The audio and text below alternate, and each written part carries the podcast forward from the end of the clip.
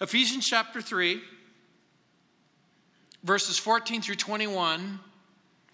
Paul writes, Therefore, I ask that you, uh, in verse 13, he says, Therefore, I ask that you don't lose heart at my tribulations for you, which is your glory. For this reason, in verse 14, I bow my knees to the Father of our Lord Jesus Christ, from whom the whole family in heaven and earth is named, that he would grant you, according to the riches of his glory, to be strengthened with might through his spirit in the inner man, that Christ may dwell in our hearts, your hearts, through faith, that you, being rooted and grounded in love, may be able to comprehend with all the saints what is the width and length and depth and height, to know the love of Christ, which passes knowledge, that you may be filled with all the fullness of God. Now, to him who is able to do exceedingly abundantly above all that we ask or think, according to the power that works in us, in him be glory in the church by Christ Jesus to all generations forever and ever. Amen. In this passage, Paul prays. Paul prays that the Spirit of God would strengthen his reader's inner being in verses 14 through 16. He prays that the Son might find his home in their hearts in verse 17. Paul prays that the Ephesian believers would be able to grasp the dimensions of God's love in verses 18 through 21. Years ago, we had a pastors' conference for Calvary pastors all around the country. One of the speakers at that conference was Alan Redpath, who is one of the great, great Bible teachers of all time. And he made a lasting impression on me.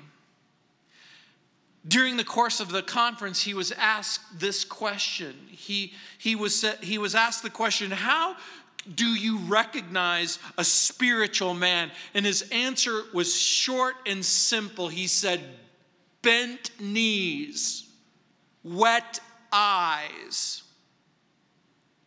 Alan Redpath didn't simply preach on the subject of prayer, he prayed while he preached. He used to say, Let's keep our chins up and knees down. We are on the victory side. In an earlier passage, Paul prayed for the believer's empowerment.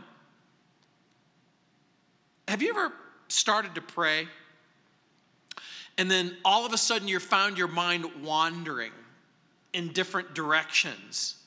I take comfort that Paul starts to pray in chapter 2 and he gets sidetracked. He wants to talk about God's revelation and the commission that's been given to him by the Holy Spirit. And now he returns back on track. He's back praying with focus. He prays. Paul is a good pastor. Paul is not content that the Ephesian believers simply know all that they have in Christ. He desires that the saints not simply know, but they begin to live in all that they have in the Lord Jesus. Paul is, is wants them to spend the unreachable, the unsearchable riches of Christ. I, I want you to grasp that for just a moment. In other words, the currency that's been given to you was meant to be spent. And so Paul prays for God's family in heaven and on earth in verse 15. He prays for strength through God's spirit in the inner person, in the inner man. And I think I think it's possible to know a lot about cars and never drive very far. I think it's possible to know only a little about cars, like me, and be able to drive far distances.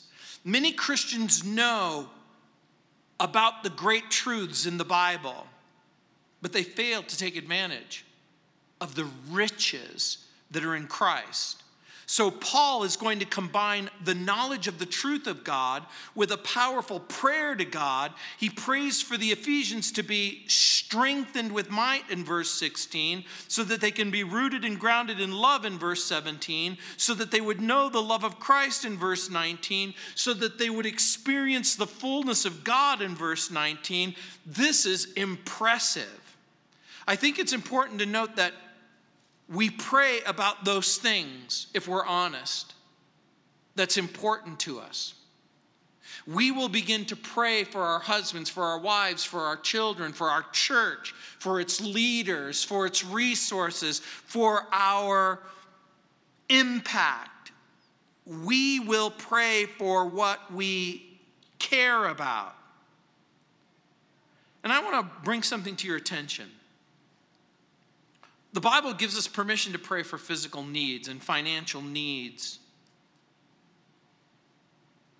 But I think Paul knew that if the inner spiritual condition of the inner person is addressed, the outer conditions, the physical and the material circumstances would be met. In all of Paul's prayers, he never or rarely prays for anything for himself.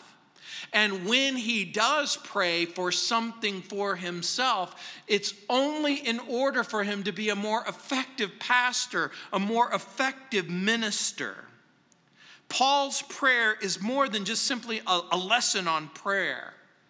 It should prompt us to ask the spiritual question what's going on inside of me? What's going on inside of my life? How would I characterize my spiritual health?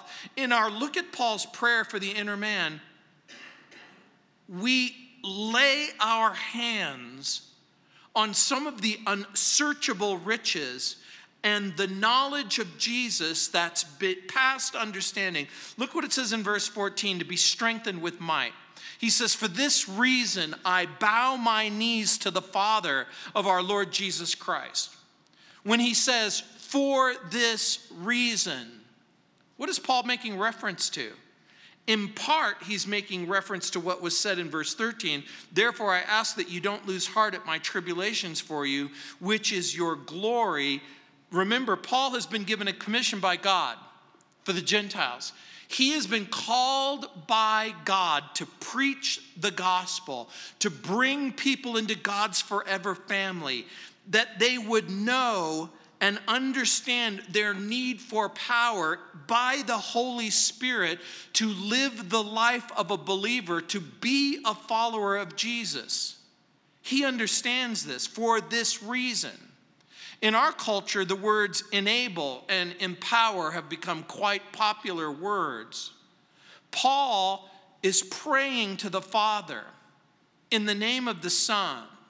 And when he says, For this reason I bow my knees, it becomes the position of humility and dependence. In the Bible, we find Solomon kneeling as he dedicates the temple in Second Chronicles 6:13. Daniel kneels continually three times a day in Daniel chapter 6 verse 10. The psalmist kneels in worship in, and before his God and his maker in Psalm 95 6. Remember it says that he comes before the Lord and he kneels before the God, his maker. Jesus kneels in submission to the Father in the Garden of Gethsemane in Luke 22 41. Stephen kneels in prayer as he forgives those who are stoning him in Acts 7 60.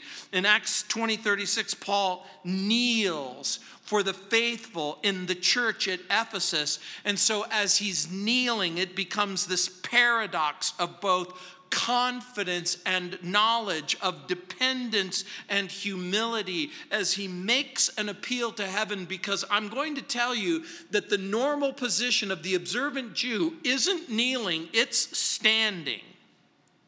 But Paul prays in humility. He prays on the basis of his knowledge of God's will and purpose. He prays for the knowledge of God's will before we get into the heart of Paul's prayer, again, we're given a peek into his heart. He's on his knees. And I want you to recall where he is on his knees. He's in a Roman incarceration center. He's under house arrest awaiting trial before Caesar Nero. There's something remarkable about the prayer in and of itself, but I don't want you to disconnect from the circumstances of the prayer. He's about to face charges of treason, and he's going to be before a guy who's arguably either insane or demon possessed. And what that person decides is going to determine the outcome of his life. He kneels. When a Jewish person gets down on their knees, it's a sign of urgency and humility.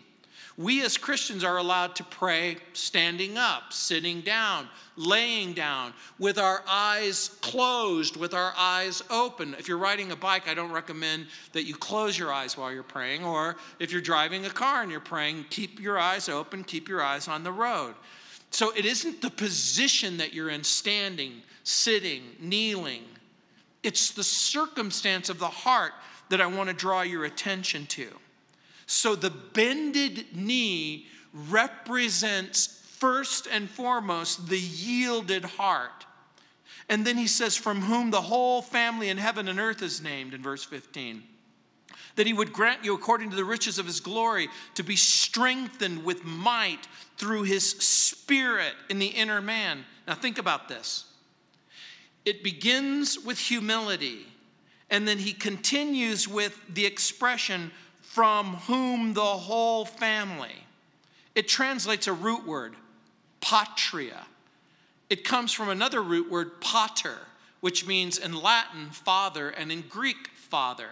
We have words like paternity from that. It means lineage or ancestries. Herodotus uses this word in the sense of lineage or ancestry, but in ancient Greek it was used to describe a tribe or a people group. So when we use the term my peeps, my people, my background, this is what this means. He's, he's, he's speaking of a group.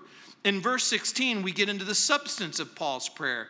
He pleads with God that the Ephesians would be granted, according to the riches of his glory, to be strengthened with might by the power of his Spirit in the inner person. When he uses the, the expression, according to the riches of his glory, versus out of the riches of his glory. In verse 16, when he says, according to the riches of his glory, do you understand what that means? Let me give you an example. If Jeff Bezos, who owns Amazon, if Bill Gates or Warren Buffett gave you $100, they would be giving out of their riches. But if they gave you a million dollars, they would be giving according to their riches. It's fairly easy for them to give $100. For them to give $100 is like you giving a dollar.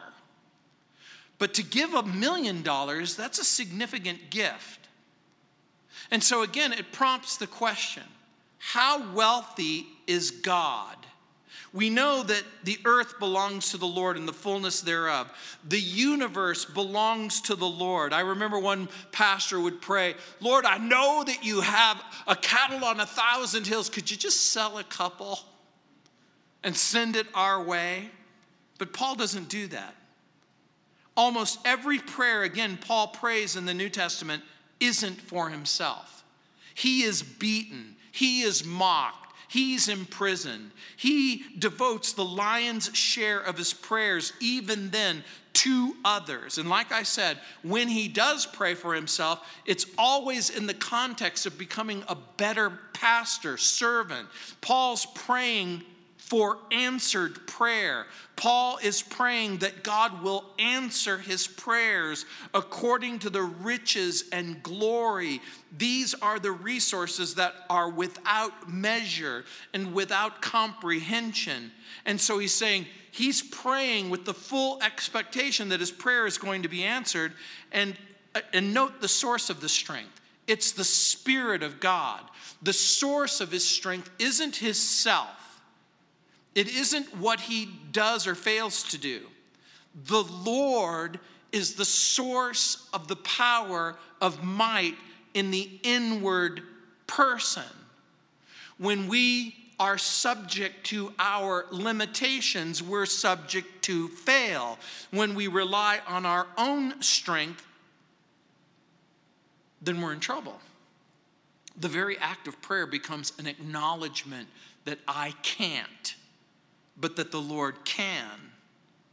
And so, the Holy Spirit provides the power for our lives. It's the Spirit who begins the lifelong process to make us more like Jesus in 2 Corinthians 3:17. You'll remember in Romans 8, where Paul says, For whom he did foreknow, he also did predestine to be conformed into the image of God. I've used this illustration over and over again. Every morning you wake up, you do your routine in the morning, you look in the mirror, and you might say to yourself, Lord, what do you want from me? But God's goal is always the same every morning that you wake up.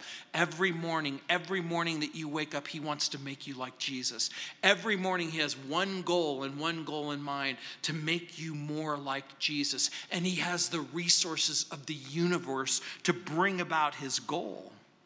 And so the Holy Spirit aids us in prayer in Romans 8 26 and Ephesians 2 18, and again in Ephesians 6 18. The Holy Spirit inspires us to worship in Ephesians 5 18 and Philippians 3 3 the, the Holy Spirit imparts gifts to us and makes it possible for us to become more and more like Jesus in Galatians 5 22 and 23. So the Holy Spirit gives us the strength to live the lives that He's called us to live, to be obedient, to remain united with other believers. And so, again, this was one of the things that so disturbed me because I thought that Christianity meant that I had to be a better person.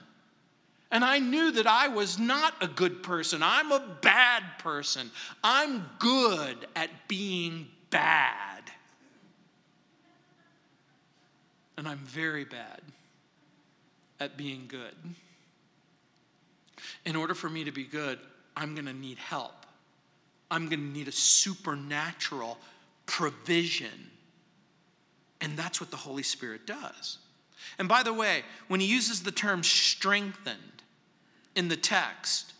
In the Greek language, the way that I want you to think about this word for just a moment, to be strengthened by the Holy Spirit, is to understand the word by giving you the definition of the opposite of the word. The opposite of the word in the Greek language here is discouraged. So the word here is the opposite of discourage. And you and I might use the word strengthen, but we also might use the word encourage. In other words, what he's talking about is that the Spirit would encourage you in every way possible in your life, in your love, in your walk with Jesus.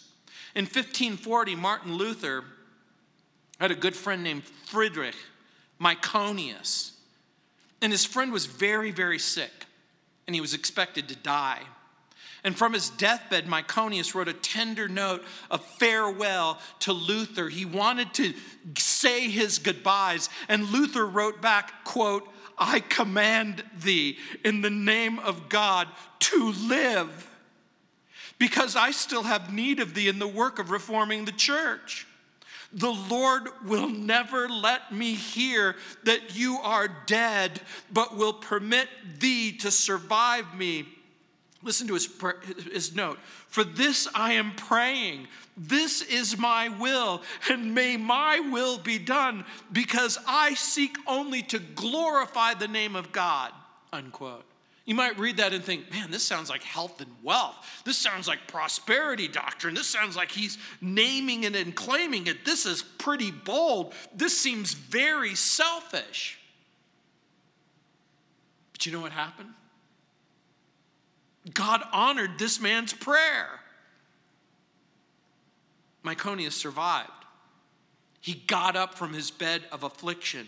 He lived six more years and died two months after the death of Luther. I'm not suggesting that we name it and claim it or that we, we create our own reality, but what I am saying is God honors his prayer because I suspect that he prayed according to God's will, even though he was praying out of desperation. Paul wants the believers in Ephesus to appreciate their spiritual riches, the source of their power. Paul cares for the church, and then he cares for the people in the church. And when the sick suffered, Paul prayed for their recovery. When the Jerusalem church was suffering severe financial setbacks, he took an offering in the Macedonia church in order to provide relief for the hurting church. In the end, it's only the Spirit of God that can give us meaningful spiritual strength. It's the Spirit of God that energizes, empowers, and enables us. But there are so many voices in our culture. There's so many other people who will tell you that the source of power or the source of strength is going to come from drugs or self or personal empowerment or personal enrichment. And Paul calls us to make a surprising disconnect from the culture and to recognize that the true source of spiritual power for the inner person is only going to come by the Spirit of God. And so the inner man is a reference to our true selves. This is the deep person. This is the inner person. This is that person that makes you you. But we also might think of this as the spirit that is inside you by the born again person made new by the gospel of grace and the Holy Spirit of God and the presence of Jesus in your heart. This is the inner person. In the book of Corinthians, Paul talks about how the outward person is perishing, but the inward person is being renewed day by day. Paul actually uses that expression in, in 2 Corinthians 4:16. He says, Don't you lose heart. Even though our outer nature is wasting away, our inner nature is being renewed day by day. I was visiting a lady in our church on Monday at the hospital. She's, only been given a few weeks to live. And when I walked into the room, she was sitting up in her bed. She was listening to her headphones and surprising, she was listening to one of my teaching tapes. And her eyes lit up, and so did her smile. And we prayed. And she said, I was praying that you would come. She says, I know this is a difficult subject, but I want to talk to you about my funeral. And I want you to talk about what you're going to say to my children and to my grandchildren. Her heart was full of joy at the prospect of going to heaven. Her inward person was filled with the love of Jesus and the joy of Jesus, even though the outward person was perishing. She, she was being renewed day by day. So, what does Paul recommend? What does Paul recommend? He says in verse 17 that you would be rooted and grounded in love. He says in verse 17 that Christ may dwell in your hearts through faith, that you may be rooted and grounded in love. That the Lord Jesus would dwell in your hearts through faith. And you might be thinking, well, wait a minute, pause, time out. I thought Jesus came to live in my heart the moment I was saved. And you would be right. Here, Paul isn't denying the biblical truth that Jesus comes into our heart or that the Holy Spirit changes us. Here, Paul is making a reference to a quality of presence. There's an interesting story in the Old Testament. You'll remember that when the Lord came to visit Abraham, he was accompanied by angels. In Genesis chapter 18, it becomes clear that Abraham and Sarah are entertaining angels unaware the Lord makes himself comfortable. He's at home with Abraham. He is a, he's comfortable in Abraham's tent. A little while later, the Lord sends an angel to retrieve Lot and his family from their home in Sodom. Lot's a believer.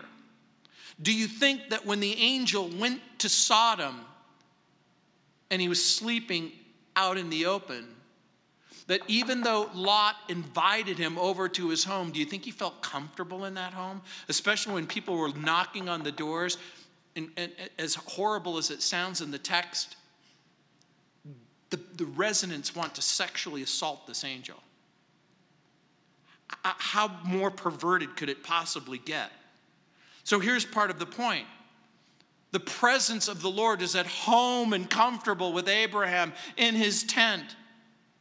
Paul's prayer is like a telescope that allows you to see further and further when he says that Christ may dwell in your hearts. The word dwell isn't just simply living, it means the place where you take up permanent residence. It actually means to make yourself at home or to, to dwell permanently. So Jesus makes his home in the believer's heart through faith. But remember how it begins in humility and then transparency being strengthened by the Spirit, Jesus comfortably makes his residence in the believer's heart through faith. And this faith is a reference to the believer's faith. That is, that Christ takes up residence in the heart of the believer who accepts him by faith, who receives him by faith, who believes in him by faith. Paul's prayer, like I said, is a telescope. It opens further and further and further. How? Being strong in God's Spirit makes it possible for Jesus to live in your heart. And then he makes your heart his home. And then the presence of Jesus in your heart leads you to being rooted and grounded in love. When we yield to the Spirit's power, when we submit to the Lordship of Jesus in our life, the end result love in your heart for God and for others. We become rooted and grounded in love. We're strengthened God by God's Spirit in order to love. We submit to the lordship of Jesus in order to love. The Spirit's empowerment and then the Son's enablement equip the believer for this foundation of love. And so Paul takes two metaphors, he mixes metaphors, and then he joins these two metaphors together. One is from the world of agriculture, the other is from the building industry, from the construction in- industry, being rooted. Doesn't that make you think about a tree? And grounded. This is a word that describes a foundation that's being laid. These are the telltale signs of a mature church and a mature believer. They are they have deep roots. They have a firm foundation. Since the beginning of our church, since the beginning of our church, when we had our first Bible study, it's always been my goal that the roots of our church be as deep, as, as wide as the, as the branches are wide. Because deep roots will mean a deep church, a spiritually mature church. We yield to the power of the Spirit. We submit to the Lordship of Jesus. The end result is love. We become rooted and grounded. And he uses these two terms Are your roots as deep as your branches are wide? Is your Christian life marked by a firm foundation? Because the firm foundation, of course, is Christ Himself. It's the love of Jesus Himself, it's the presence of Jesus Himself. Love is the soil that allows the roots to grow deep. The love of Jesus serves as the strong foundation on which to build our individual lives and then build the life of the church. Here, the text literally reads this is what it literally reads having been rooted and having been founded. The emphasis in the Greek text is the present result of a past action.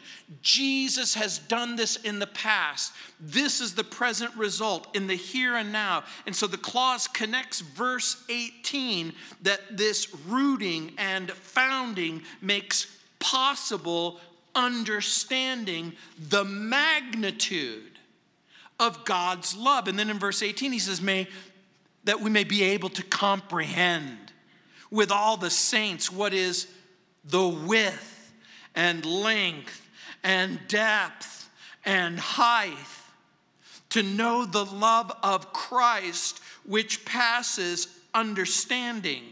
Paul prays that this foundation of love will give the saints the ability to grasp or comprehend or lay hold of and not let go of the vastness of Christ's love. Here, comprehend again means to lay hold of, it means to grasp the understanding of God's love in Christ. And then he's going to go on and say, as if that could happen.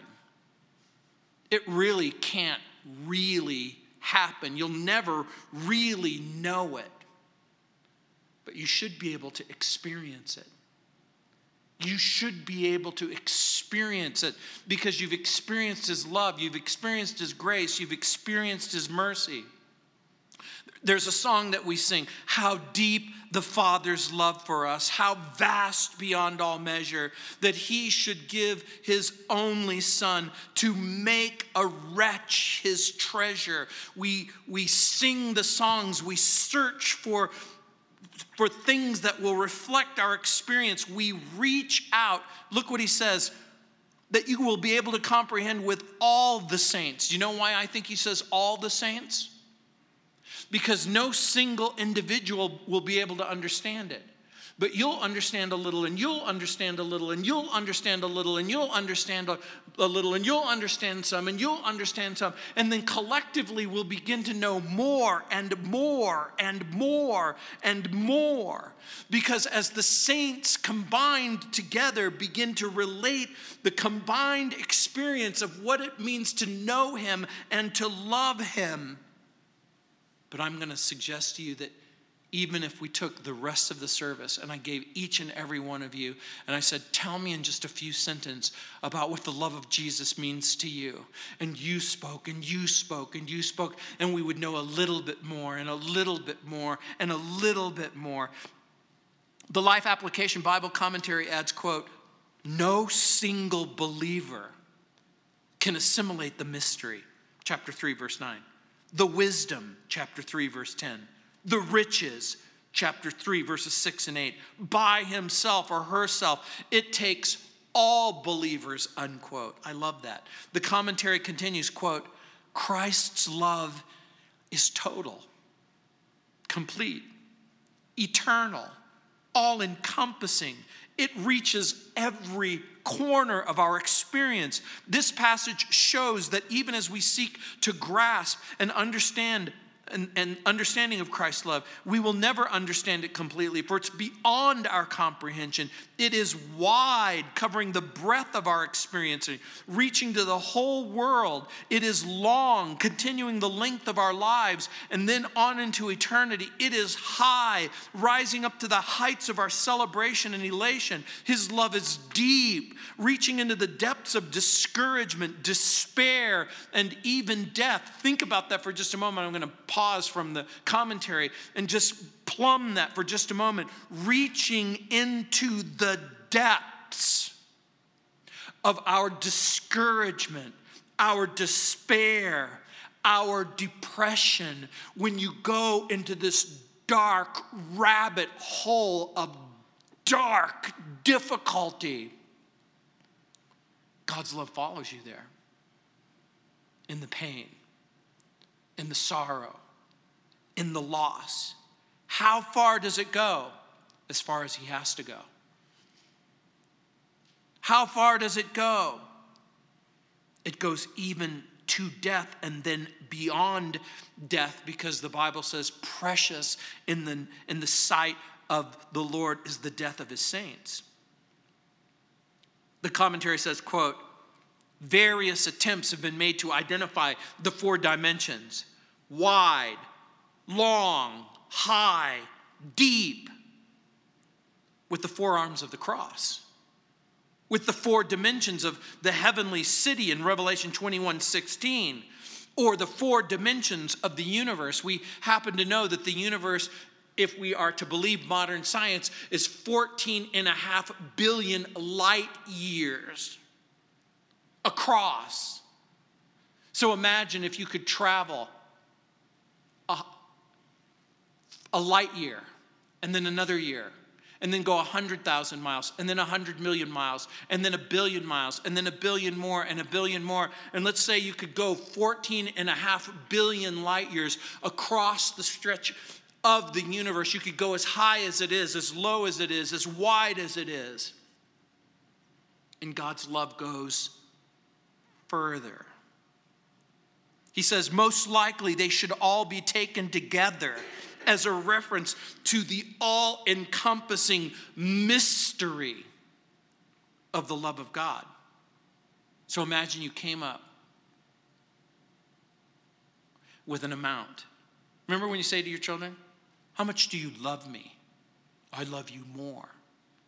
So come up with a point, and God's love is further. How big is the love of Jesus? How vast beyond measure? How do you measure that which cannot be measured? Do you measure it by the outstretched arms of Jesus on Calvary's cross? Do you measure it in terms of his righteousness and our sinfulness? Do you measure it by his suffering and our reward? Is Christ's love big enough to accommodate the worst sinner in their worst sin, then that means it's big enough to accommodate you. In your worst sin, Paul prays. Paul prays. He prays that we would know something that we can't know. And you might be thinking, well, that's pretty hypocritical of him. I mean, look at the Bible, it's full of contradictions. Why in the world would Paul pray a prayer that cannot ever be answered? It's because it's a literary device. Christ's love is unfathomable, but yet we can experience it for ourselves. You can experience it, and you can experience it to a small degree or a greater degree or to the greatest degree. We can grow in this experience. We can grow and grow in the experience. John Owen, the Puritan writer, said, We are never nearer Christ than when we find ourselves lost in the holy amazement of his unspeakable love. And that's exactly right. And then he talks about the fullness of God. I remember when I first read this when I first became a Christian, that you may be filled with all the fullness of God. I read that and it was shocking. I thought, what in the world does this mean? What could it possibly mean? What in the world does this mean? And once again, we connect the dots of Paul's prayer. Connect them with me. Being strong in God's Spirit makes it possible for Jesus to make his home in your heart. The presence of Jesus in your heart leads to being rooted and grounded in love. Being rooted and grounded in love, we experience God's love. As we experience God's love, we're filled with the fullness of God. This fullness of God, the only way I can possibly define it is again by its opposite. Fullness means lacking nothing. There's nothing left. There's nothing lacking in our relationship with the Father. There's nothing lacking in our relationship with the Father through the Son by His Spirit because the fullness of God is found only in Jesus. It's only found in Jesus. It's found nowhere else. Colossians 2 9, Paul talks about it again. He says in Colossians 2 9 and 10, For in him, that's Jesus, for in Jesus dwells all the fullness of the Godhead bodily. And you are complete in him who is the head over every principality and power.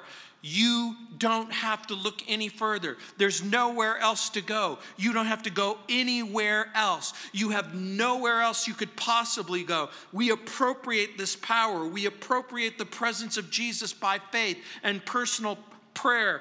We experience it moment by moment. And our ultimate goal is to be like Jesus, and Jesus is then seen in us. Paul's prayer for the Ephesians is Paul's prayer for you and for me. We can ask the Holy Spirit to fill our lives in every way. We have the fullness of Jesus. Now, here's the paradox we have the fullness of Jesus, and there's still room to grow we have the fullness of Jesus. It literally means to be dominated by that filling. There's nothing left of self. The old man is gone. This is the fullness of grace. This is the fullness of love. This is the fullness of his presence. And whatever else it means, whatever else it means, it must mean that the presence and the perfection of Jesus in us means that there's nothing left to need. I suspect that Paul has our final state of perfection in mind. But this doesn't remove the reality that God is at work. God is at work. God is molding. God is shaping. God is forming us. He's, he's making us into the image of God. We're back to Romans 8 28. For whom, for whom he did foreknow, he also did predestine to be conformed in the image of his son God is at work, working, working, working. I want you just for a moment, not just to consider the content of this prayer, but the audacity of this prayer, the outrageousness of it. Paul isn't asking for something as crass as money or power or influence or possession or even ministry uh, power. Paul's praying for strength in the Holy Spirit. Paul's asking for the ruling presence of the King of the universe in his heart. Paul is asking for the fullness of Jehovah Elohim and to experience the love of Jesus. And once he's done praying for that, he concludes the matter. Look what he says. Now to him, that's the Father and the Son and the Spirit. I, I'm, I, I don't know who he's making reference. It might be one or both or all. He says, but now to him who is able to, to do exceeding abundantly above all that we ask or think according to the power that works in us to him be glory in the church by Christ Jesus to all generations forever and ever amen i remember paul smith chuck's brother teaching on this passage he, he preaches this passage, he says this verse, he lifts his head, and he asks the question Does God answer prayer? And then he just simply said, Does he ever?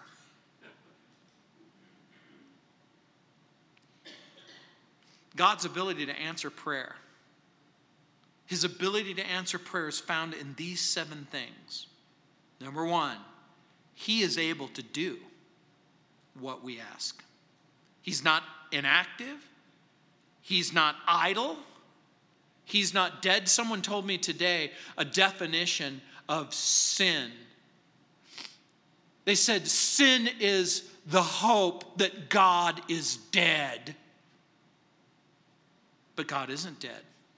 He isn't idle, He isn't inactive.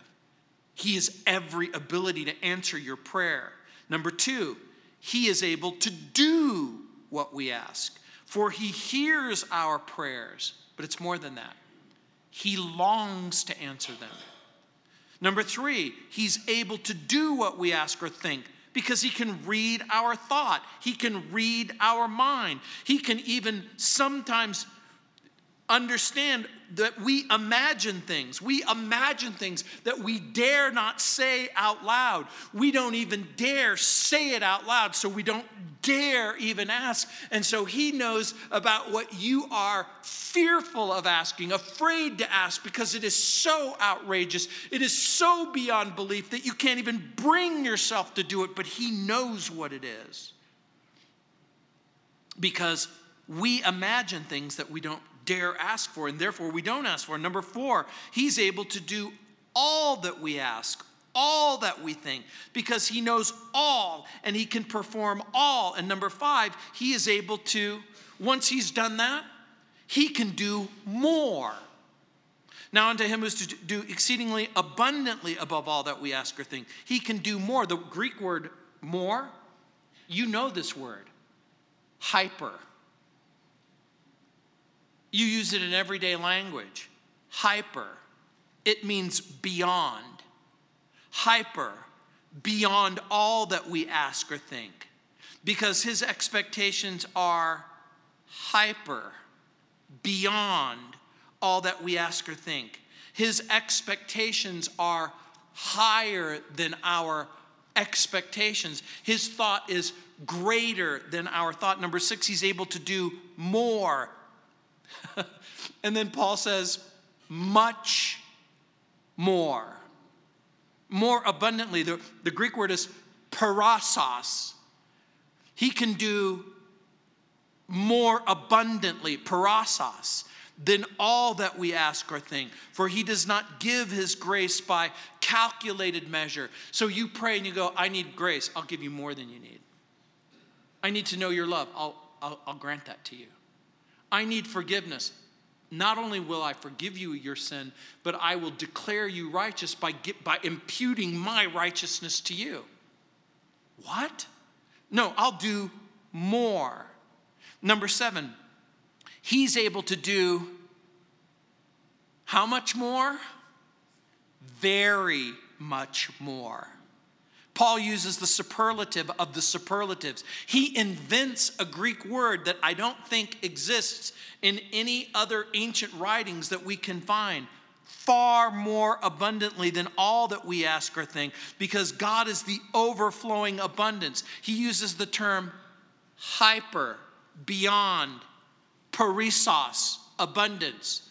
So there's beyond, and then there's abundance, and then he creates a whole new word by linking these two words together a super superlative, immeasurably more, vastly more, infinitely more. I'm trying to think of ways to say this major, but beyond major, beyond the imagination, beyond the belief. This is the infinite ability of God to work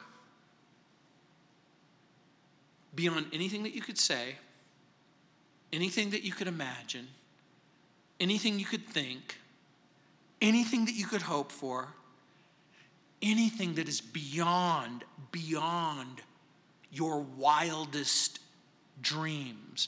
The application Bible commentary again says, quote, our thoughts include more than we dare ask in our prayers our dreams exceed what we consciously desire. God answers prayer. He even answers unspoken prayers. God can act beyond our ability to ask or even imagine. Paul uses three superlatives to drive the point home. God is able to do exceedingly, abundantly, above anything that we would dare ask, think, imagine. God is not just above, far above beyond our finite minds. God is able, because of his awesome power, to the unfathomable depths of Christ's love is added the exceeding abundance of his power. Believers can claim Christ's great love. Read it in verse 19. To know the love of Christ, which passes knowledge, and know that his power works in us through his Holy Spirit, unquote. Paul writes these words. He prays this prayer under arrest in Rome, facing trial before arguably the most powerful human being on the earth, Caesar Nero. He writes and he prays from his experience in that cell. He writes and he prays chained to the soldier. Paul's words, he writes them, he prays them, He's, he writes them down. And these words in the, the book of Ephesians is put together, it's sent by a courier to the people in Ephesus. And Nero is dead. And every Christian in every generation have read these words, studied these words, prayed these words. Augustine read this passage. Aquinas read this passage. Luther read this passage. Calvin read this passage. You've read this passage. You've read it and studied it. What a prayer. To him be the glory. The word glory, remember, I've told you, this one word is the one word that if you were to take every attribute of God, imagine glory is a pot. And imagine you're putting in God's omniscience, His omnipresence, His majesty. Think of any attribute that you can think of His self sufficiency, His self existence, everything that you can imagine about God, everything that He is, everything that He is. You put it in this pot, and that's the word that comes up glory. It's the one word that describes the sum and the substance of God's holy attributes. It's a reference to his wonderful, awe inspiring presence. Glory is what you were designed to give him. You exist to glorify him. Our church exists to glorify him. So the ability to glorify God comes only only, only through Jesus Christ the Lord, his sacrifice on Calvary's cross, his resurrection from the dead. All that Jesus has done has made it possible for us as individuals and us as a church to glorify him. And so the prayer closes with this doxology. Some Bible teachers, scholars, have suggested that this doxology was a song that they sang, that it was originally intended to be inserted at the end of the letter.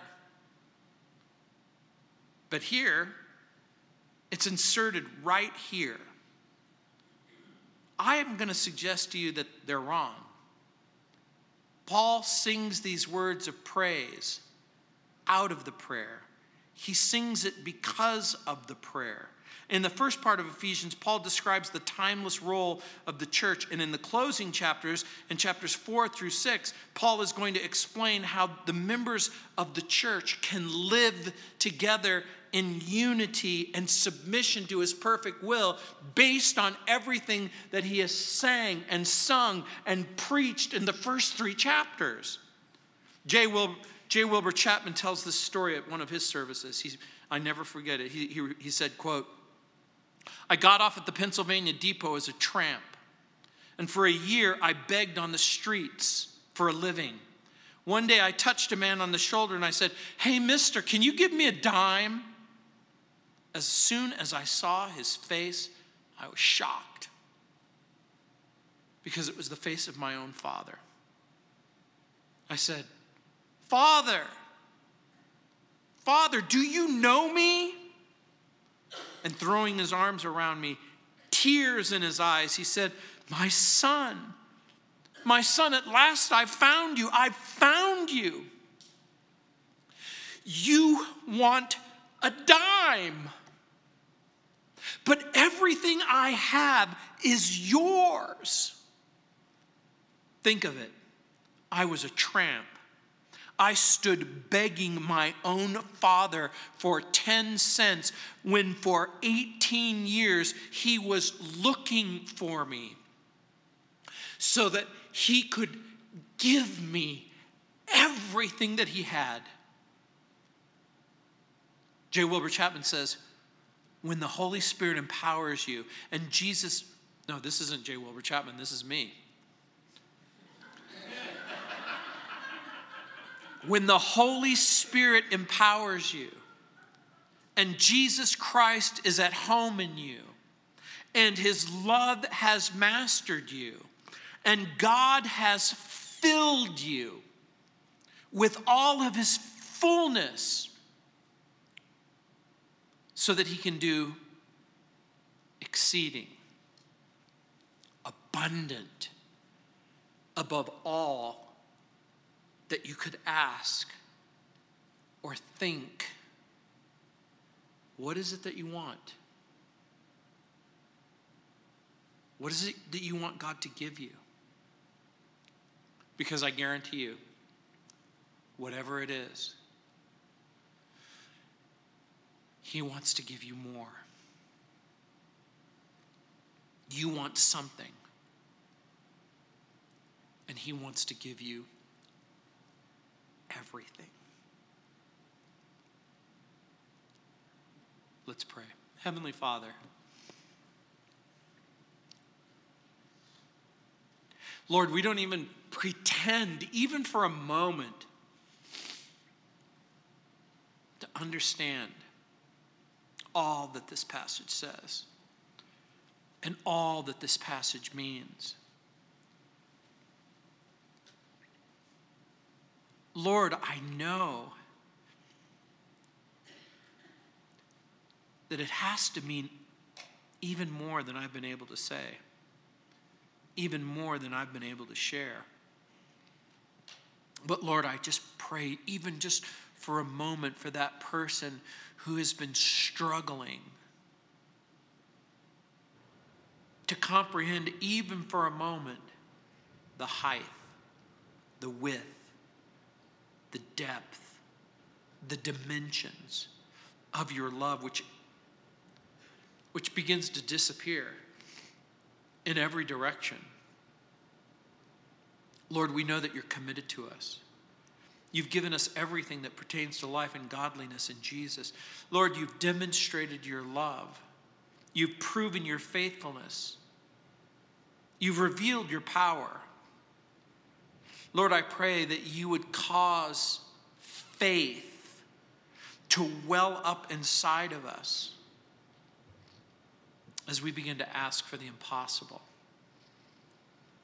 and we begin to dream dreams that seem absurd. But Lord, I pray for these men and women. I pray that their lives, their ministry, and the love of Jesus inside of their hearts would be so evident and attractive that it would compel others to quite literally say to them, I want to know this Jesus that you know. I want to serve this Jesus that you serve. I want to experience the love that you've experienced. And so, Lord, again, I pray for that person who, in the depths of despair, in the darkness of the dungeon, of the depression that they might find themselves, that your love would find them there and that your love would speak to them there and that you would redeem them and take them out of the pit and place them on a rock. In Jesus' name, Amen. Let's stand.